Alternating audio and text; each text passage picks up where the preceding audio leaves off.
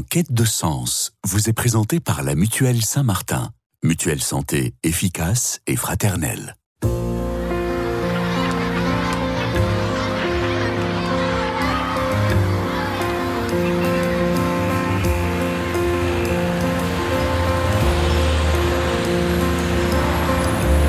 En quête de sens.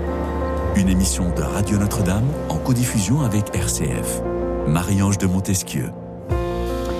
Féconder le passé en engendrant l'avenir. Tel est le sens du présent. C'est en tout cas ce que pensait un certain Nietzsche, tandis que la poétesse Elsa Triolet lui répond que le passé a des blancs qui sont noirs. Tant il est parfois difficile, lourd de supporter le passé pour sauter plein d'allant dans l'avenir. Fardeau pour les uns, source de rebond pour les autres. Un passé traumatisant laisse forcément des traces, marque parfois au fer rouge l'âme, parfois aussi le corps des passants que nous sommes. Alors est-il toujours possible de se remettre de ces blessures d'enfance? Eh bien tout simplement, je vous propose en tout cas d'explorer cette question ô combien délicate dans cette émission en quête de sens. J'ai la joie de recevoir Bénédicte Sillon. Bonjour Bénédicte. Bonjour Marie-Ange. Ravi de vous recevoir. Euh, Vous êtes psychologue clinicienne, formatrice, auteur de cet ouvrage, Les blessures d'enfance, les reconnaître et s'en remettre. Euh, un chemin puissamment bénéfique, source de vie et de liberté chez MAM, pas toujours quand même. Parfois compliqué, Hein mais mieux les connaître, c'est déjà ouvrir quelque chose. C'est déjà un nouveau livre qu'on ouvre peut-être. Euh, Bénédicte Sillon, vous avez été ancien officier de gendarmerie. Vous nous expliquez en quoi ça a un rapport avec ce que vous faites aujourd'hui euh, dans quelques instants. Si vous le permettez, Avec on laisse le suspense planer. Au début de cette émission, Claude Rodan, bonjour Claude. Bonjour Marianne. Ravi de vous recevoir, mais rapprochez-vous donc de votre Oui, micro. mais là, enfin, je- nous sommes au salon, mais quand même. je suis très proche du micro et de vous. Ah bah, Bon, je suis ravi de vous Nous en retrouver. sommes ravis. Euh, vous êtes maintenant, j'ai envie de voilà, de préciser ce que vous êtes devenu après tout ça, tout ça. Avocat honoraire, auteur de plusieurs romans historiques. Euh, vous êtes l'auteur donc de ce petit bijou qui est L'ombre du roi soleil, euh, publié aux éditions de la Route de la Soie. Vous qui êtes un ancien abandonné, on peut le dire comme ça, rapidement ou Oui, pas tout à fait. Hein oui, oui, c'est raccourci, mais c'est ça. On peut rappeler à nos auditeurs qui ne vous connaissent pas encore qu'au fond, vous- vos parents vous ont abandonné, vous avez fini à la DAS, mais vous en êtes sorti par la fenêtre. Est-ce que c'est bien résumé? Alors, oui, euh, c'est- raccourci, bien, tout cela. Oui, C'est vrai, parce que j'ai été abandonné d'abord très jeune, donc je n'ai pas un souvenir très précis. De, bébé, hein Bébé, oui, j'avais à peine deux ans. Donc, Ouais. je n'ai pas un souvenir très précis de ce qui s'est passé à l'époque. Euh, Les raisons pour lesquelles j'étais abandonné, c'était la guerre, donc évidemment, la misère, les difficultés, etc. Euh, tout ceci peut expliquer cela. Euh, mais ensuite, sorti par la fenêtre, euh, oui, mais avec beaucoup de difficultés. C'était un vasistas par lequel je devais passer. Donc, la- la- mon, mon chemin a été, euh, comment dirais-je, émaillé de beaucoup, beaucoup de difficultés, à tel point que Robert Laffont, qui avait publié mon premier livre, Le destin bousculé, voilà. m'avait dit, écoutez, j'ai rencontré dans ma vie des centaines d'auteurs, notamment des, pub- des politiques en mal de, de publicité, des malfrats, il venait de faire papillon. Mais une vie comme la vôtre, jamais, il m'a dit, parce que vous n'avez pas une vie, vous avez eu mille vies. Je n'ai jamais vu ça de ma vie. Donc, on va publier le destin bousculé. Mille Voilà. batailles. Mille Mille batailles. batailles, hein. C'est un peu ce qu'on pourrait Ouais, dire. ouais, euh, ouais. C'est très étrange parce que euh, c'est vrai qu'il y a beaucoup de questions qui se posent dès le début de cette émission. Évidemment, Bénédicte Sillon, euh, vous qui vous êtes spécialisé, vous, vous allez nous expliquer comment vous avez rencontré cette thématique des blessures d'enfance presque par hasard, au fond. Oui, d'une certaine manière, parce qu'effectivement, euh, quand on fait ces études de psycho, euh, en tout cas comme moi, je les ai faites, euh, on ne parlait pas des blessures d'enfance. On parlait des difficultés rencontrées dans l'enfance, des troubles psychiques Ouais. de l'enfance, etc.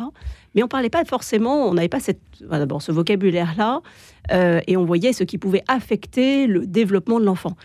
Euh, mais sur un plan assez psychologique. Or, quand on parle de blessures, et c'est l'axe que j'ai choisi pour cet ouvrage, parce que c'est celui qui me semble le plus pertinent dans la pratique que j'ai aussi, et dans l'enseignement d'ailleurs à certains égards, euh, c'est la question de l'affectivité. C'est-à-dire, c'est qu'est-ce que euh, qui vient être abîmé, blessé dans l'amour que je porte à ceux qui sont a priori les plus proches de moi, ceux qui devraient m'aimer le plus, en tout cas ceux dont j'attends, parce que je suis un enfant parfaitement vulnérable.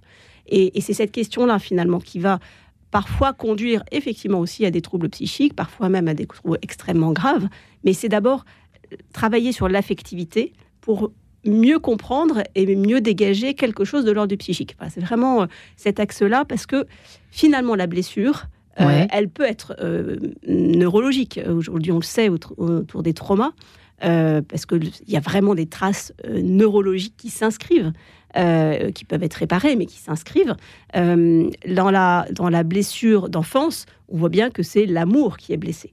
Euh, cet enfant qui continue parfois d'appeler euh, qui une maman, qui un papa, qui un frère hein, qui a pu manquer, soit parce que euh, bah, il est parti et il n'a pas été consolé, soit parce que le parent a manqué d'ajustement dans sa réponse, pas forcément d'amour, mais juste d'ajustement dans la réponse que l'enfant dont l'enfant avait besoin. Voilà. Donc en fait, la blessure, elle répond aussi quelque chose de l'ordre du besoin affectif. Ouais. Parce que nous, on peut, on peut tous. Alors attention, hein, je, je, pèse mes mots. On peut tous dire qu'on est un peu des, en vous écoutant, des petits ou grands blessés de la vie. Vous citez même une, euh, une auteure que nous connaissons à Radio Notre-Dame, qui est Jeanne Larguero. Tu n'es pas coupable de tout ce qui ne va pas chez toi. Tu es arrivé blessé dans un monde blessé. Euh, là, ça parle de nous tous, autour au moins autour de cette table. Euh, mais c'est sûr que vous, Claude, on peut dire que vous faites partie des grands blessés ou pas? Oui, au départ. Oui, je, n'aime pas me présenter comme une victime parce qu'en fait, la vie m'a souri. Elle m'a souri parce que j'ai eu des aiguillages. elle vous a souri? ben, Parce que j'ai eu des hein. aiguillages favorables. Vous savez, dans la vie, euh, il n'y a pas que des salauds. Il y a des gens qui sont très bons. Il y a des gens qui savent reconnaître un éventuel potentiel que vous pouvez avoir, qui vous aident. Ça a été mon cas, puisque je suis devenu ingénieur, avocat, romancier. Enfin, j'ai eu plusieurs vies. Donc, euh, ça s'est pas fait tout seul. Ça s'est fait parce que j'étais aidé. Mais ce que je voudrais souligner surtout d'emblée, c'est surtout le fait que euh, l'enfant qui est abandonné ou maltraité euh, est un enfant blessé, oui, mais c'est surtout qu'il n'a plus de repères. Il est fragile, il est vulnérable. C'est-à-dire que on lui a pas donné les codes de la société. Il n'y a pas eu de parents, il n'y a, pas eu de passage de témoin, si vous voulez, entre les parents et l'enfant. Et donc l'enfant se trouve totalement euh, vacillant, vulnérable, il ne sait pas très bien où aller. Et moi, j'ai eu cette chance, entre guillemets, c'est de vouloir me mettre à l'abri des prédateurs en montant sur la, mm. branche la plus haute possible de l'arbre. c'est une image que j'ai en tête comme ça, parce qu'on me dit, ah oui, vous avez été ingénieur, président de ceci, président de cela.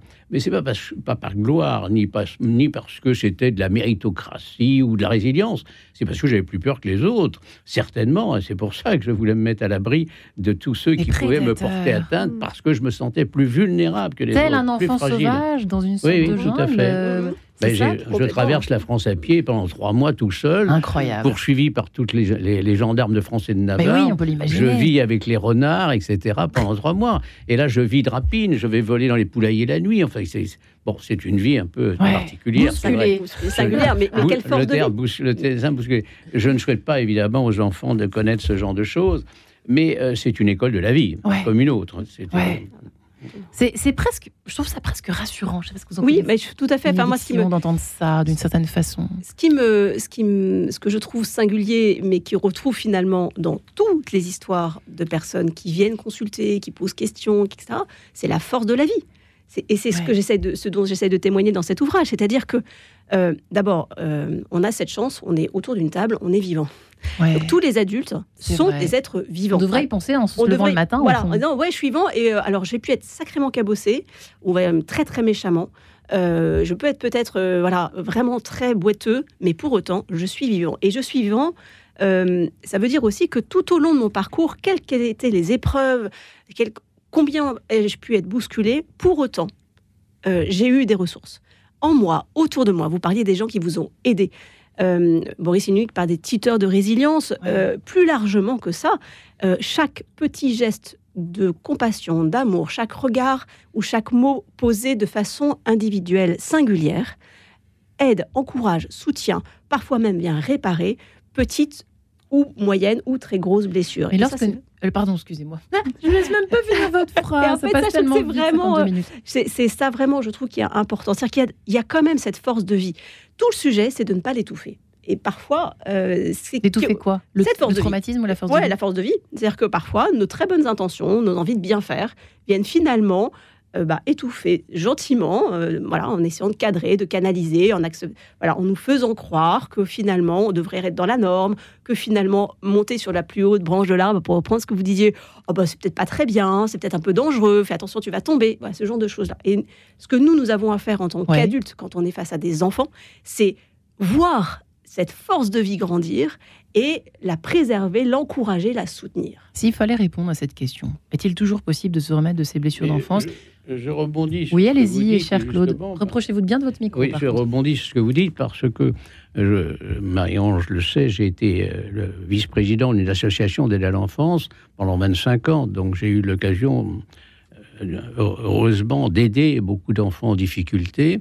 Euh, nous avions des maîtres éducateurs, on s'occupait de la formation, etc. Et je me suis rendu compte que euh, la blessure dont vous parliez, cette blessure est, béante. Elle ne se cicatrise jamais, même chez moi. Vous, voyez, après, après tous ces temps passés, bon, le, temps m'a rattrapé un peu maintenant. Euh, je me suis rendu compte que je reste toujours marqué par cette blessure. De quelle façon, Claude, pardon? Pardon? De quelle façon, au fond, ben, Par une, très grande sensibilité, d'abord. Je dirais presque une hypersensibilité. Je m'émeus pour beaucoup de choses. Je suis euh, très, comment dirais-je, très vulnérable, encore une fois, à tout ce qui m'entoure, à la misère des gens, aux difficultés des gens. Euh, mais je m'émeus aussi devant une fleur, devant un, bourdon, devant. Je suis, voilà, je suis réceptif à tout. Et ça, je crois que c'est euh, lié à cette blessure, parce que, encore une fois, elle est, béante, elle est, vivante, elle ne, cicatrise pas. Et euh, ça, crée chez moi cette, une sorte de traumatisme quand même, hein, du point de vue sensibilité. on a presque envie de se demander si le côté battant que vous incarnez, euh, est-ce que c'est naturel ou est-ce que c'est acquis? C'est vrai qu'on se pose la question chez tous les enfants que vous avez pu recevoir de votre côté, Bénédicte. Alors moi, je reçois des adultes, hein, beaucoup. Oui, mais d'anciens enfants. D'anciens enfants, du coup. Et ce que j'observe, c'est que euh, vous dites une part de la, enfin, il y a une béance qui reste.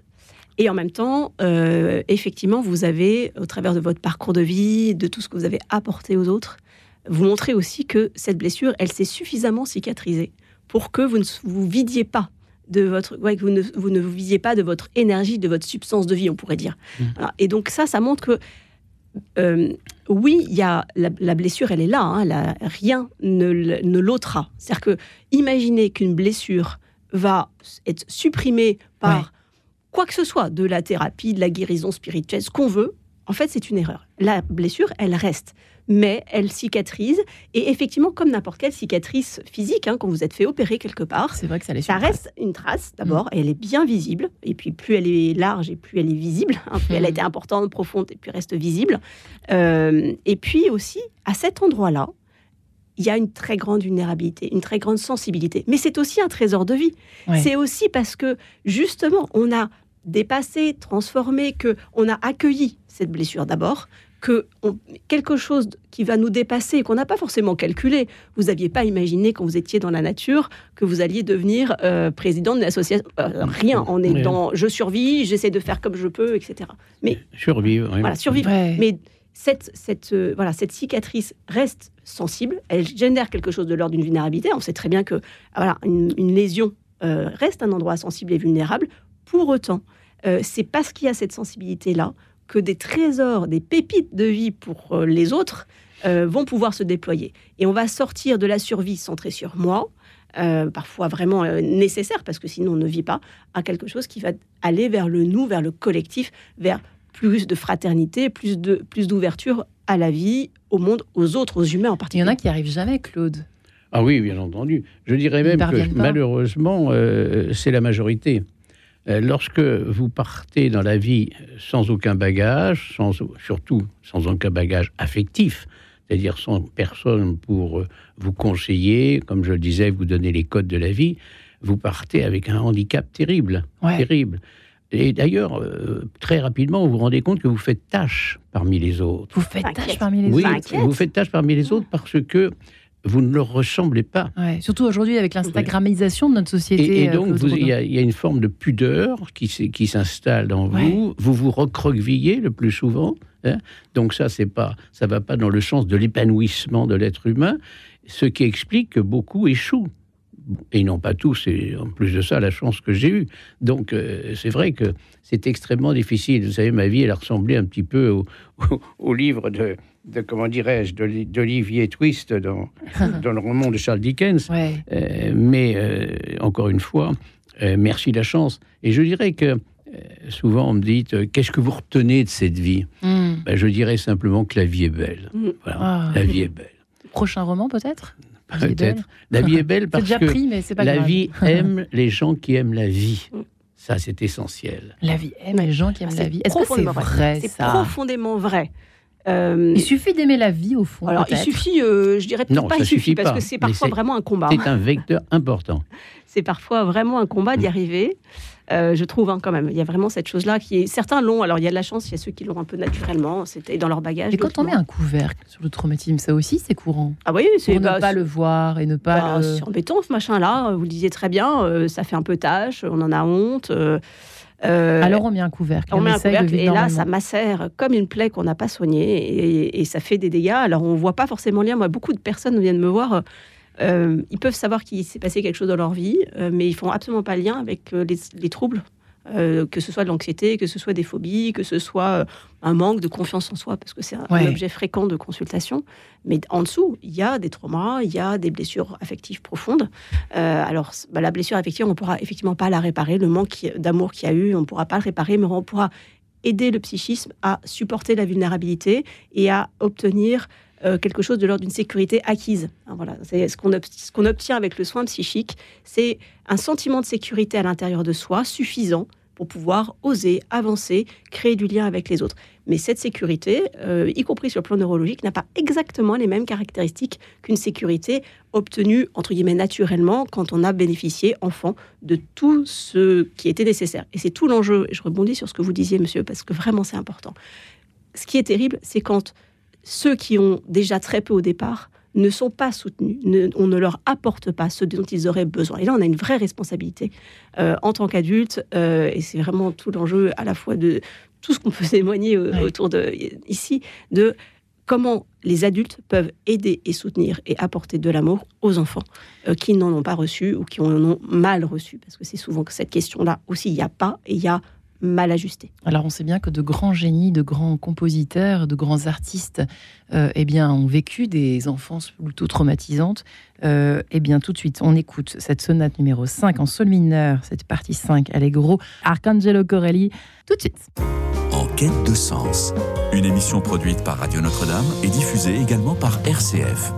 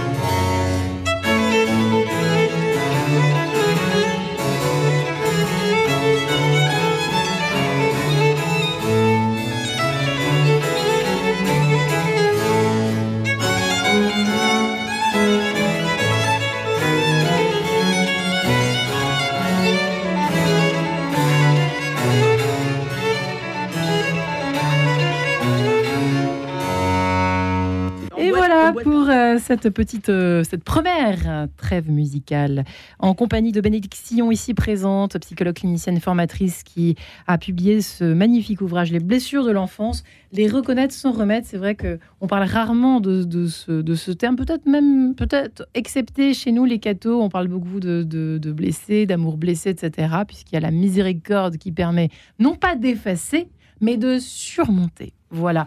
Euh, les reconnaître se remettre en chemin puissamment bénéfique, source de vie et de liberté chez MAM. Claude Rodon est également avec nous. Abandonné que vous fûtes, mais avocat honoraire que vous êtes devenu notamment, puisque vous avez fait mille choses dans vos mille vies. L'ombre du roi soleil, votre dernier roman en est la preuve, euh, et aux éditions de la Route de la Soie. Et puis notre euh, petit retardataire qui Thierry Gineste qui est avec nous. Bonjour Thierry Gineste, bienvenue. Vous êtes médecin spécialisé en psychiatrie, historien de la psychiatrie, cofondateur de la Société internationale d'histoire de la psychiatrie et de la psychanalyse. Avec ça, euh, bah, bienvenue. vous êtes l'auteur de nombreux travaux scientifiques portant justement sur la psychiatrie infanto-juvénile.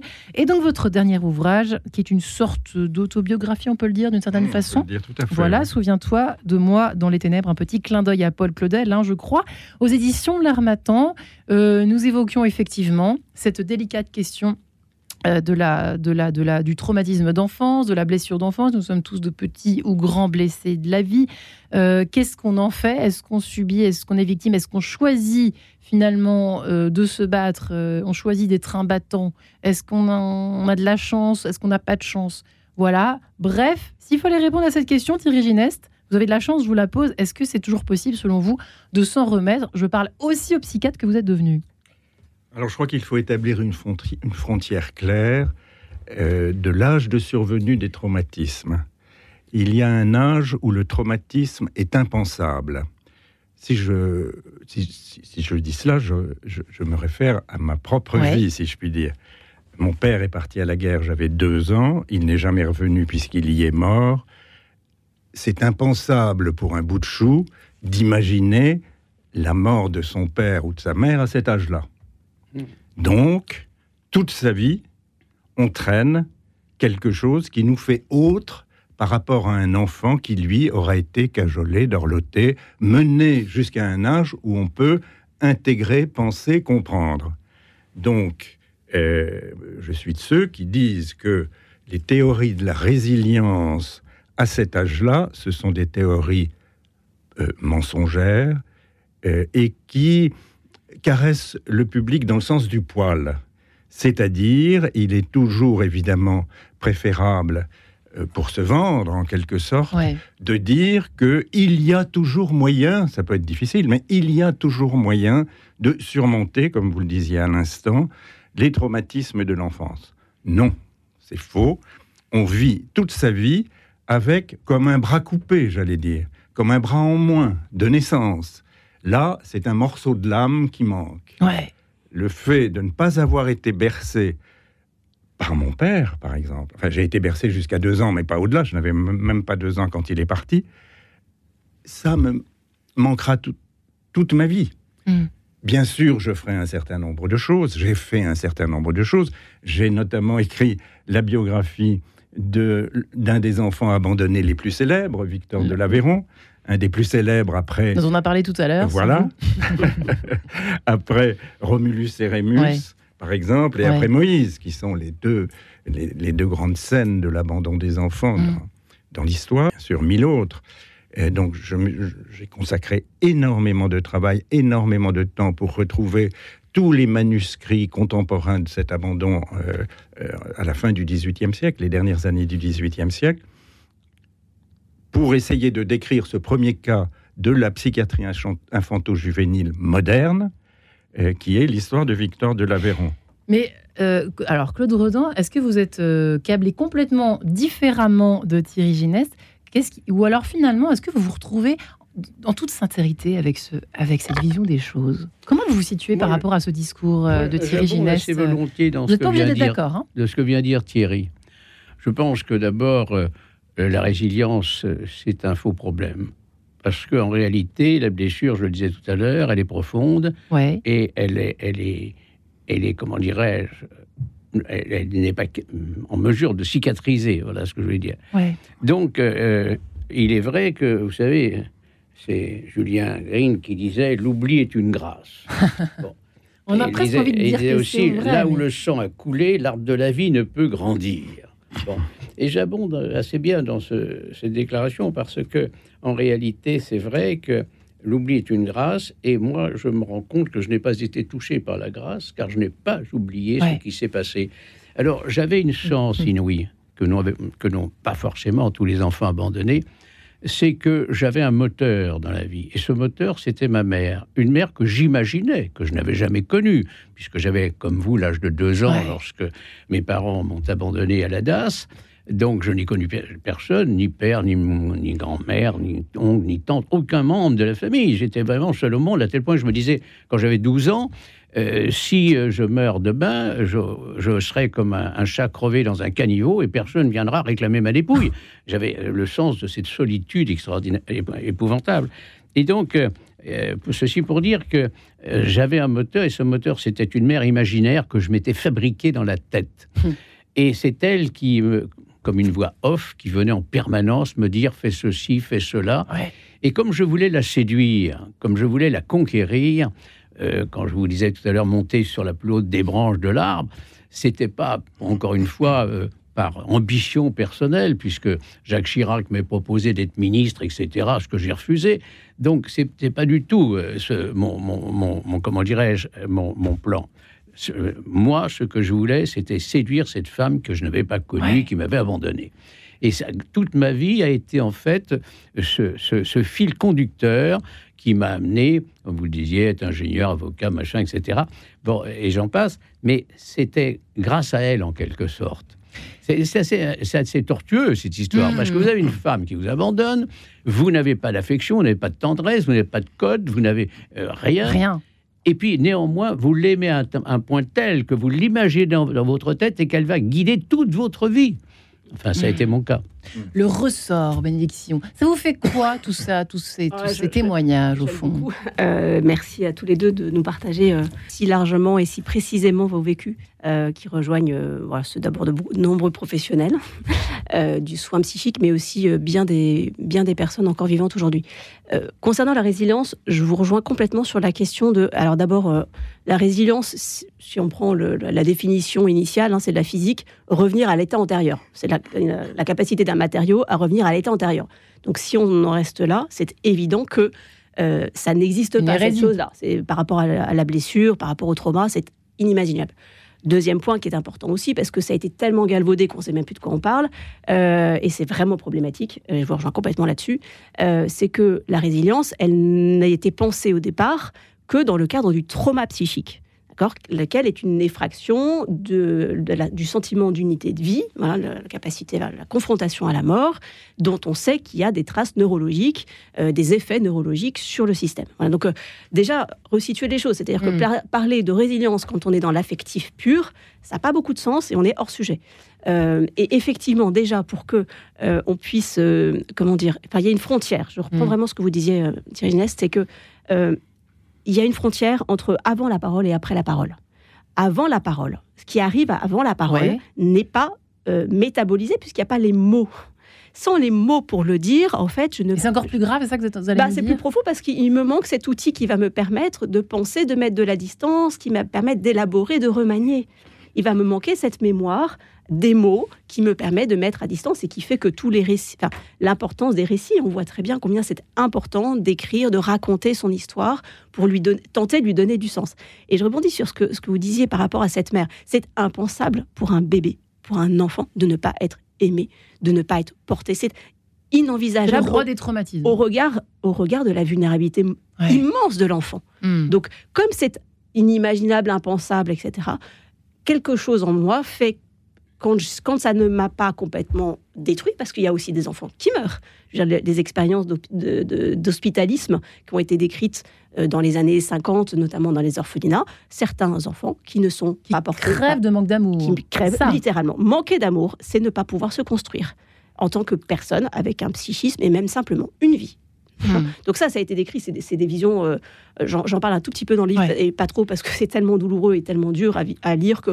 Voilà, mais ça hmm. existe, c'est-à-dire que sans amour, et sans amour très précoce. Comme une fleur sans eau, quoi, clairement. Bah, on crève. Voilà. Donc, euh, hmm. vraiment, hein, donc, déjà, c'est pour ça que je disais tout à l'heure, on est ici pour en parler, on est des adultes. Ceux qui écoutent sont des adultes. Donc, déjà, on a eu suffisamment de ressources en soi et autour de soi pour pouvoir grandir, qu'un an, avec euh, qui un bras en moins, euh, qui euh, un peu handicapé, un peu handicapé, hein, mm. mais c'est clair. Hein, enfin, mm. j'en témoigne aussi bien volontiers. Mais pour autant, on a eu suffisamment pour être capable d'avancer un peu. et c'est là où quand même, je trouve que c'est important de, de, de souligner ça, y compris parce que ceux qui ont tellement souffert euh, souffrent encore tellement d'avoir souffert. Vous parliez de la Ouais. tâche. Et à un moment donné, je trouve que c'est important de dire, OK, mais quelle force tu as eu Tu as aussi su, euh, pu aller jusqu'à aujourd'hui. Et ça, c'est vraiment important, parce que ça va être le point de départ pour oser demander du soin, pour oser demander de l'aide, pour oser parfois souffler et arrêter de s'user dans des combats qui parfois mettent aussi à terre. hein. Enfin voilà, on a aussi des gens Il y a les les- deux extrêmes, j'ai l'impression, entre ceux qui se victimisent à outrance et ceux. Thierry Ginette, vous allez me dire si je me trompe, parce que c'est un peu ça. Il y a deux tendances. Ou à l'opposé, non, mais je, moi je m'en remets, je- j'oublie le passé, je veux pas le voir, je, tout va bien dans le meilleur des mondes. Du passé, faisons table rase. si Voilà, je comprends par bien. On exemple. sait, on sait bien ce qu'il est advenu de ce fantasme. Ouais. Eh bien, c'est pareil dans la vie psychique. Bien évidemment, on ne peut pas faire de table rase, même si, euh, euh, comme Claude ou moi-même, Ouais. nous avons construit une échelle pour tenir debout. Voilà. Cette mère idéale, Ouais. qui n'existe pas, celle qui existe, c'est le tabou absolu, c'est la mère abandonneuse. C'est un tabou absolu dans la civilisation. Une Ouais, mère n'abandonne pas son enfant. Ouais. Je suis un peu dans le même cas avec mon père.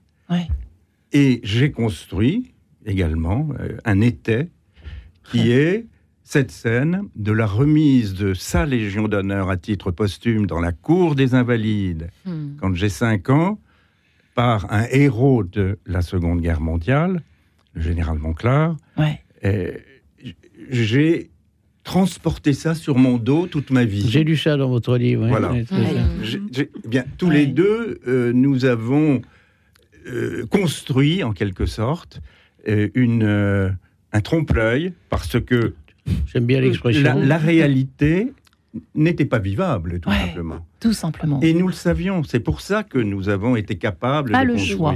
Ouais. Euh, on savait que pour continuer la route, il fallait quelque chose de grandiose. Le trompe-l'œil. Qui est symétrique de euh, cette menace effrayante. Ouais. Voilà. Le Oui, tout à fait.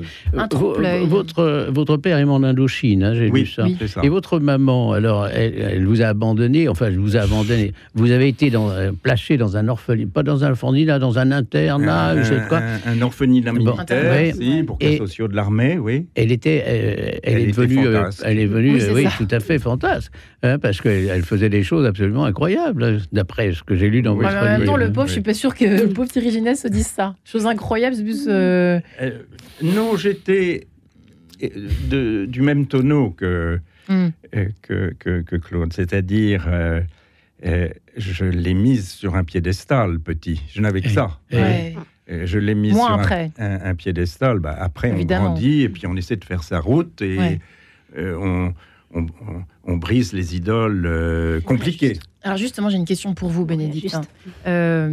Est-ce qu'il est bien, quand on grandit, l'enfant grandit, euh, de couper, en fait euh, Que ce soit couper euh, pour des parents défunts ou des, qui nous auraient traumatisés, ou les personnes en lien à la source, en tout cas, de ce traumatisme, à l'origine de ce traumatisme. Est-ce qu'il est bon de couper avec eux, dans sa tête et dans le, dans le réel?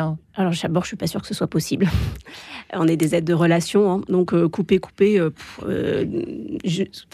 on n'oubliera pas. Voilà. Ce que je trouve très intéressant, Oui. enfin, ce, que, ce que vous dites l'un et l'autre, c'est qu'il y a quelque chose de l'ordre d'un réajustement qui se fait. Et c'est voilà le rapport au réel, le réel qui vient petit à petit devenir un petit peu plus acceptable parce qu'on trouve de la ressource à l'intérieur de soi, parce qu'on grandit, parce qu'on va, on se rend compte qu'on a quand même dépassé un certain nombre de batailles ou qu'on en a gagné quelques-unes, etc. Et donc, bah, l'idole, euh, Mm. le trompe-l'œil peut, euh, comment dire, s'estomper un peu, laisser place davantage au réel. Et de ce fait-là, euh, nous allons réajuster la relation avec celui qui nous a fait tant de mal. Et ça va parfois passer effectivement par, un, par une, coupure, euh, j'ai envie de dire, relationnelle physique, c'est-à-dire qu'on va mettre à distance hein, les, parents incestueux, maltraitants. euh, euh, parfois, il est bon de pas trop les voir, hein, voire même de les voir pendant, pas pendant très longtemps. Euh, mais pour autant, c'est quelque chose qui est distinct de la relation que j'ai à l'intérieur de moi, du dialogue que j'ai avec ce parent à l'intérieur de moi. Et ça, ça ne, sou- enfin, ça ne s'efface pas. Et l'effacer, ce serait nous rendre définitivement bancal. Donc c'est Euh, bon le trompe-l'œil à ce moment-là Bah, il, a- il s'imagine a une un fonction. parent il a une plutôt, euh, fonction, le, le trompe-l'œil. On serait définitivement aliéné en réalité. Exactement. C'est-à-dire, on serait enchaîné dans un, un mime de notre propre existence. hmm. rompre quand évidemment il, il s'agit de, de, de, choses graves comme un père incestueux, une mère criminelle. Bon, euh, là, je ne sais pas ce que je ferais. On est dans la tragédie grecque. Hein. Mmh. Bon. Mais devant euh, un abandon, devant ouais. la perte, la perte d'un parent par maladie, ou par des accident, parents euh, voilà. alcooliques Bon. qui vous battent ou voilà. Oui, mais c'est encore différent. C'est hein. encore Pardon. autre chose. hein. Oui, c'est encore autre blessure. chose. Ouais, ouais. Mais donc la, la- la perte prématurée d'un ou deux parents, euh, on- quelle que soit la personnalité des survivants, il ne s'agit pas de rompre avec eux parce que on aurait, euh, on aurait été victime en quelque sorte. Non, Euh, la, la- comment dirais-je, le comportement victimaire est, le, est la pire des aliénations dans ce cas-là. Euh, on n'est pas victime Ouais. de son parent qui a disparu.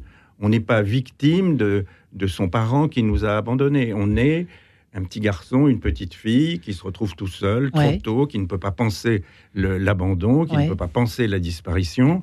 Et euh, ça, ça ne servirait qu'à fabriquer une fausse vie récriminante à perpétuité que de, euh, euh, de dire, mais voyez ce que j'ai souffert avec ce que j'ai vécu. Non. Oui, On- bien sûr. Mais on est en voit beaucoup hein, autour de nous des on personnes comme ça qui se lamentent, lamentent, Bien lamentent. sûr, bien Eh bien, sûr. écoutez, je vous propose de nous éclipser le temps euh, d'entendre Sean Lennon en duo avec M. Pour cette chanson, on se retrouve juste après. À tout de suite.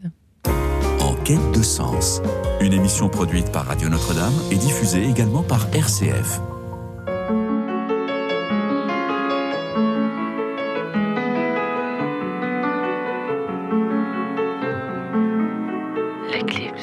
C'est le remix. On plane, l'amour léger dans l'âme. On a tellement de chance, on saute du coq à l'âne.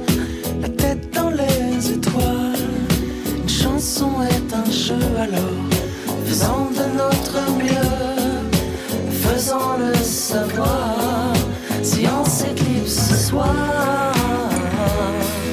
on le sait tous les deux. Se laissera porter comme dans nos rêves sur cette mélodie. Elle nous suffit ce soir à se croire immortel comme la nuit. Sensible, j'ai le cœur qui s'emballe. Il envahit mon âme. Je me croyais plus fort. Même si ça m'est égal, la vie est un jeu,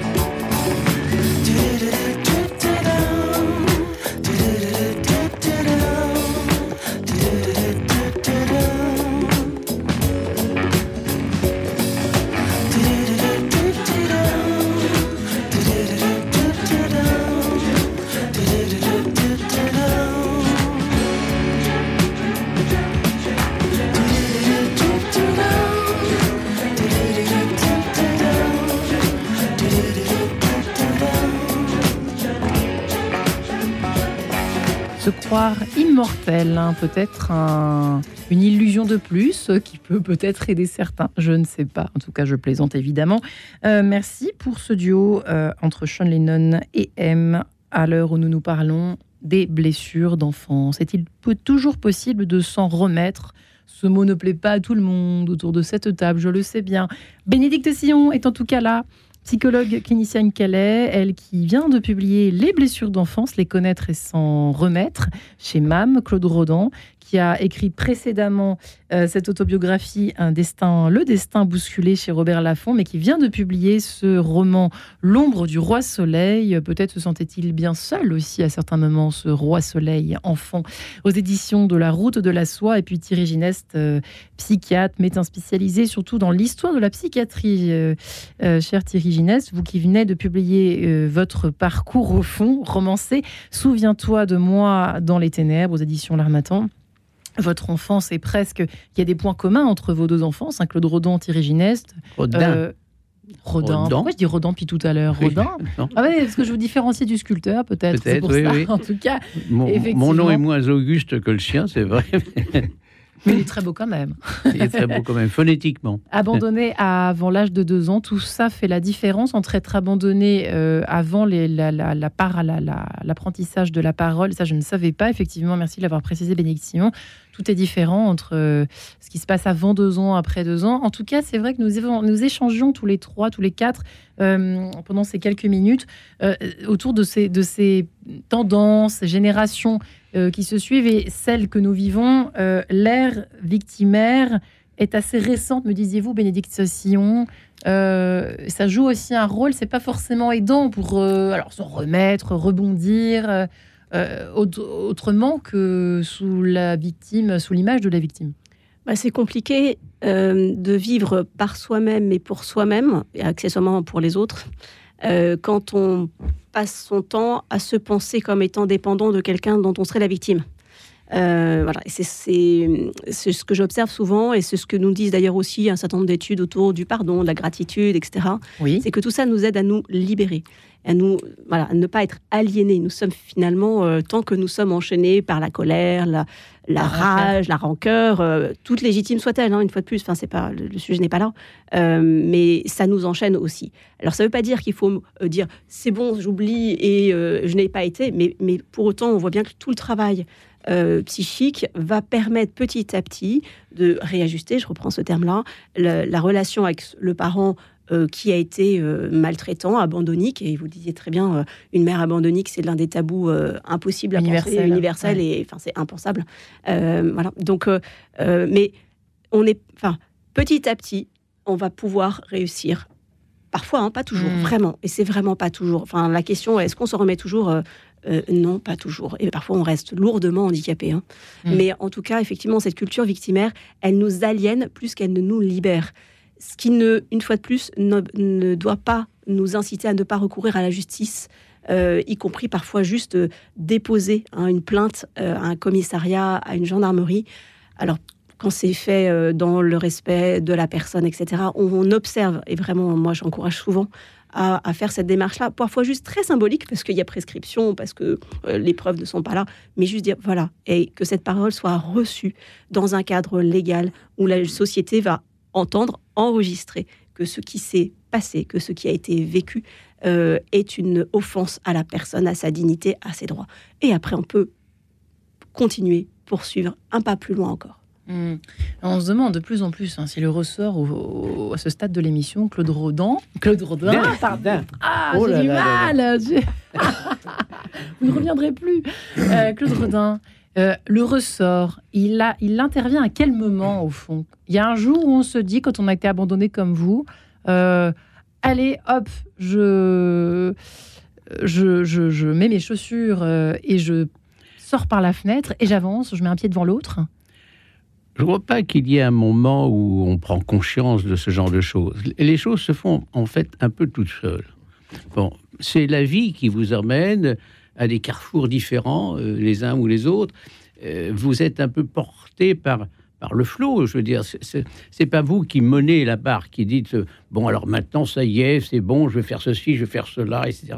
Non, vous avez tout un tas d'aléas qui viennent se greffer sur votre parcours que vous ne maîtrisez pas. Et donc, il n'y a pas un moment précis où on prend conscience de sa réussite ou du besoin de réussir. Enfin, moi, pour moi, ça, a été- ça- ça a été cela. Euh, vous savez, je pense à une phrase que me disait un l'un de mes parents nourriciers. Il me disait, euh, je, re- je recherche cette phrase, il me disait, lorsque tout va mal, lorsque la tristesse te gagne, retourne en vacances dans les bons moments du passé. Ah, c'est joli. Alors c'était une jolie phrase. Malheureusement, moi, euh, les, le- les bons moments du passé, il n'y en avait pas. Alors je lui disais, je disais, bah, c'est une phrase que je trouve délicieuse, mais elle ne peut pas s'appliquer à moi parce que mon passé n'a pas été aussi glorieux que peut-être le vôtre. Alors, vous avez fait Donc, comment Ben, j'ai fait, euh, comme je vous l'ai dit, comme j'avais plus peur que les autres, je suis monté sur la cime la plus haute pour éviter aux prédateurs. Hmm. C'était ça mon, mon- mon souci. Mon souci, je me sentais terriblement vulnérable, tellement fragile. Et encore une fois, je faisais tâche dans la société parce que je n'avais pas les codes de cette société. Je ne savais pas comment me comporter. J'étais obligé de mimer les gens pour essayer d'éviter de, faire tâche précisément. Donc c'est- une situation extrêmement difficile parce que il y a une pudeur, on se recreville sur soi-même, on a peur des autres. Euh, vous voyez Alors, c'est pour ça que, Dieu merci, euh, cette mère imaginaire m'a permis de sortir de cette situation, car sinon, je ne serais jamais arrivé là où je suis arrivé, parce que j'étais encore une fois euh, bien trop vulnérable pour pouvoir espérer m'en sortir. Alors, évidemment, nous sommes sur Radio Notre-Dame, Bénédicte Cessillon, et Dieu là-dedans, il peut être au- aussi euh, une aide qu'un, finalement, qu'une, euh, comment peut-on dire, qu'un piège quand il est mal interprété, mal compris, mal perçu, mal utilisé. Bref, vous voyez où je veux en Ouais, venir. grand Belle sujet. question. Grande question. Alors, je ne suis pas forcément toujours adepte de la psychologie positive et autres, euh, mais euh, je m'amuse Mm. beaucoup d'observer, je pense qu'à ma droite, on pourra dire quelque chose de similaire ou pas, euh, mais euh, en tout cas, je trouve assez amusant et intéressant qu'aujourd'hui, euh, on nous parle euh, de la gratitude, une fois de plus, du pardon, en montrant qu'en fait, ça fait du bien aux gens. Bon. Il y a une étude américaine, je crois, qui est sortie à ce niveau. Oui, il y, a- il y a une ribambelle Mm. d'études qui ouais. oui, disent qui tout et le disent- contraire. voilà, qui disent tout et Oui. le contraire. Mais enfin bon, l'avantage, c'est que on, on parle enfin du sujet. Ouais. Même Boris Cyrulnik, qui pourtant a, a fait souvent euh, voilà, valoir le fait qu'il n'avait pas la foi et que ça lui paraissait un truc qui était, voilà, nous dit, Suranné. ma- dit maintenant et nous dit parce qu'il le dit largement que euh, il observe euh, et il reconnaît que la foi euh, est un est un vrai euh, atout dans ce qui la résilience puisque c'est son sujet. Mm. Ah, moi, moi, moi, personnellement, ça a été vraiment un atout. Voilà. Parce que j'étais croyant et je, et je croyais fermement que j'étais aidé, que j'avais une bonne étoile, Bonne qu'elle étoile, hein. Ouais. qu'elle me, qu'elle me, comment dirais-je, qu'elle me regardait vivre, qu'elle me traçait mon chemin. J'ai vécu avec cette idée permanente. Ouais, Thierry Gineste. Moi, j'ai navigué entre la même chose. Je raconte d'ailleurs euh, très rapidement euh, l'épisode des photographies que nous envoyait euh, mon père, photographies que je n'ai découvertes que Plus bien tard, longtemps après, et photographies de, euh, du temple de. euh, au- Oui, vous en à parlez à quelques livre. kilomètres, voilà, à quelques kilomètres de, de là où il stationnait, au nord de Saïgon. Euh, euh, avec euh, euh, des, des cérémonies bigarrées, psalmodiées, euh, euh, avec beaucoup de monde, avec des chants, avec et euh, ma mère nous a raconté ça. Je ne m'en souviens pas, mais j'ai accroché ça aux photos Ouais. après. Ouais. Et c'est vrai que c'est vrai que par ailleurs, je- nous étions dans un univers catholique. euh, euh, on a été élevé catholique, hein, Ouais. Sans- vraiment sans, restriction. Mais je pense que euh, ma- à la fois ma foi et la pratique catholique de l'époque, quand j'étais petit, c'était aussi une, euh, un chemin, un va-et-vient en quelque sorte, entre ces images que euh, mon, père mort avait laissées derrière lui comme des choses vivantes de sa vie, et, et, et- et- et c'était aussi quelque chose de vivant sur le strict plan de la foi catholique. Et c'est pas pour rien d'ailleurs que finalement ce livre euh, très biographique, hein, c'est pas du tout romancé ce que je raconte, Oui, pardon. euh, Souviens-toi de moi dans les ténèbres, c'est la dernière réplique de Partage de midi, Ouais. qui est une pièce terrible, surtout la dernière Ouais. version. C'est la dernière réplique de la dernière version, puisque c'est, j'allais dire, une parodie de, du euh, Bon Larron. Souviens-toi de moi quand tu viendras dans ton royaume. Et là, c'est euh, la séparation au moment de la mort de Ouais. l'amoureux de l'histoire, Mesa, au moment où euh, son, son amoureuse décide de le quitter pour partir avec un autre amant. Elle lui dit mais donne-moi le ciel étoilé puisque c'est Hmm. pendant le pendant la guerre civile au, au- en Chine et au travers du toit qui a été bombardé on voit le ciel étoilé elle lui dit mais qu'est-ce que tu es avare? Je veux que tu m'offres le ciel étoilé c'est-à-dire je veux que tu m'offres la certitude que le Hmm. monde ne termine pas avec la mort en quelque sorte Ouais. et, euh, et, et puis il meurt. Elle part au même moment, au moment de la mort de son ancien amoureux, et elle lui dit Souviens-toi de moi dans les ténèbres, un moment qui fut ta vigne. Hmm. Euh, voilà, tout est fini. Tout est, Hein, tout est, fini. tout est Il n'y a pas d'espoir. C'est Mm. euh, c'est vraiment le, le désespoir de Claudel, qui a eu lui-même une histoire d'amour, comme vous le savez, Hmm. entre 1900 et 1904, avec une belle polonaise, euh, dont il a eu un enfant euh, adultérin. Ouais. Euh, le monde, euh, le monde n'est que ténèbres. Est-ce que c'est rassurant de se dire que finalement il n'y a pas d'espoir?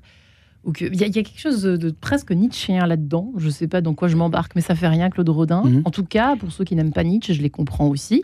Euh, mais il y a quelque de de l'ordre de la survie qui peut peut-être aussi nous aider quand on a été traumatisé enfant et quand on est, se sent toujours marqué par cela. Ah, il, il est Ah, fait- je ne vais pas plaire à Bénédicte, mais je fais exprès. De... Il y a un certain paradoxe en fait dans tout cela parce Oui. que vous êtes à la fois vulnérable et à la fois vous avez une force absolument extraordinaire pour rebondir. Et encore une fois, c'est pas calculé, c'est comme ça. Bon. Ouais. Et je dirais que la faiblesse devient une force à un moment donné. Et euh, ceci explique que euh, certains euh, réussissent, encore une fois, si euh, ils ont des bons aiguillages. Vous savez, dans la vie, je le disais tout à l'heure, il n'y a pas que des gens mauvais. Il y a des- Moi, j'ai eu la chance, dans mon parcours, de rencontrer des gens bons, sans jeu de mots, euh, qui étaient euh, prêts à m'aider, euh, ne serait-ce que ce professeur qui m'a permis d'aller au CNAM, de devenir ingénieur, etc. Bon, et il n'avait aucune raison de le faire. Il le faisait parce que c'était, c'était un catholique, lui d'ailleurs, mais c'était un homme généreux, c'était un homme qui pensait à autrui, c'était un homme qui considérait que euh, la vie ne valait euh, d'être vécue que si on donnait du bonheur Ouais. aux autres. Euh, Bénédicte, pour terminer, finalement, est-ce que euh, il faut pas trop attendre de la vie Finalement, si on pouvait conclure. pour Question, reprendre di- question voilà. difficile. hein. C'est vertigineux. Euh, c'est vertigineux. Moi, ce que je- ce que j'observe et ce qui me semble aussi donner un sens, c'est que euh, ces blessures, ces affres dans lesquelles on passe, euh, nous font aussi passer de moments de ténèbres effrayants. Euh, on a l'impression de ne- qu'on ne sortira jamais vivant et on est pas à pas jusqu'à des hauteurs cardinalement parfois célestes. Et c'est ces alertes Eh qui nous donnent cette ampleur de vie. Et ce serait le mot de la fin. Merci, bénédiction, Claude Rodin, Thierry Ginas. Merci, mes amis du jour. Bonne soirée à C'est tous. nous qui vous remercions.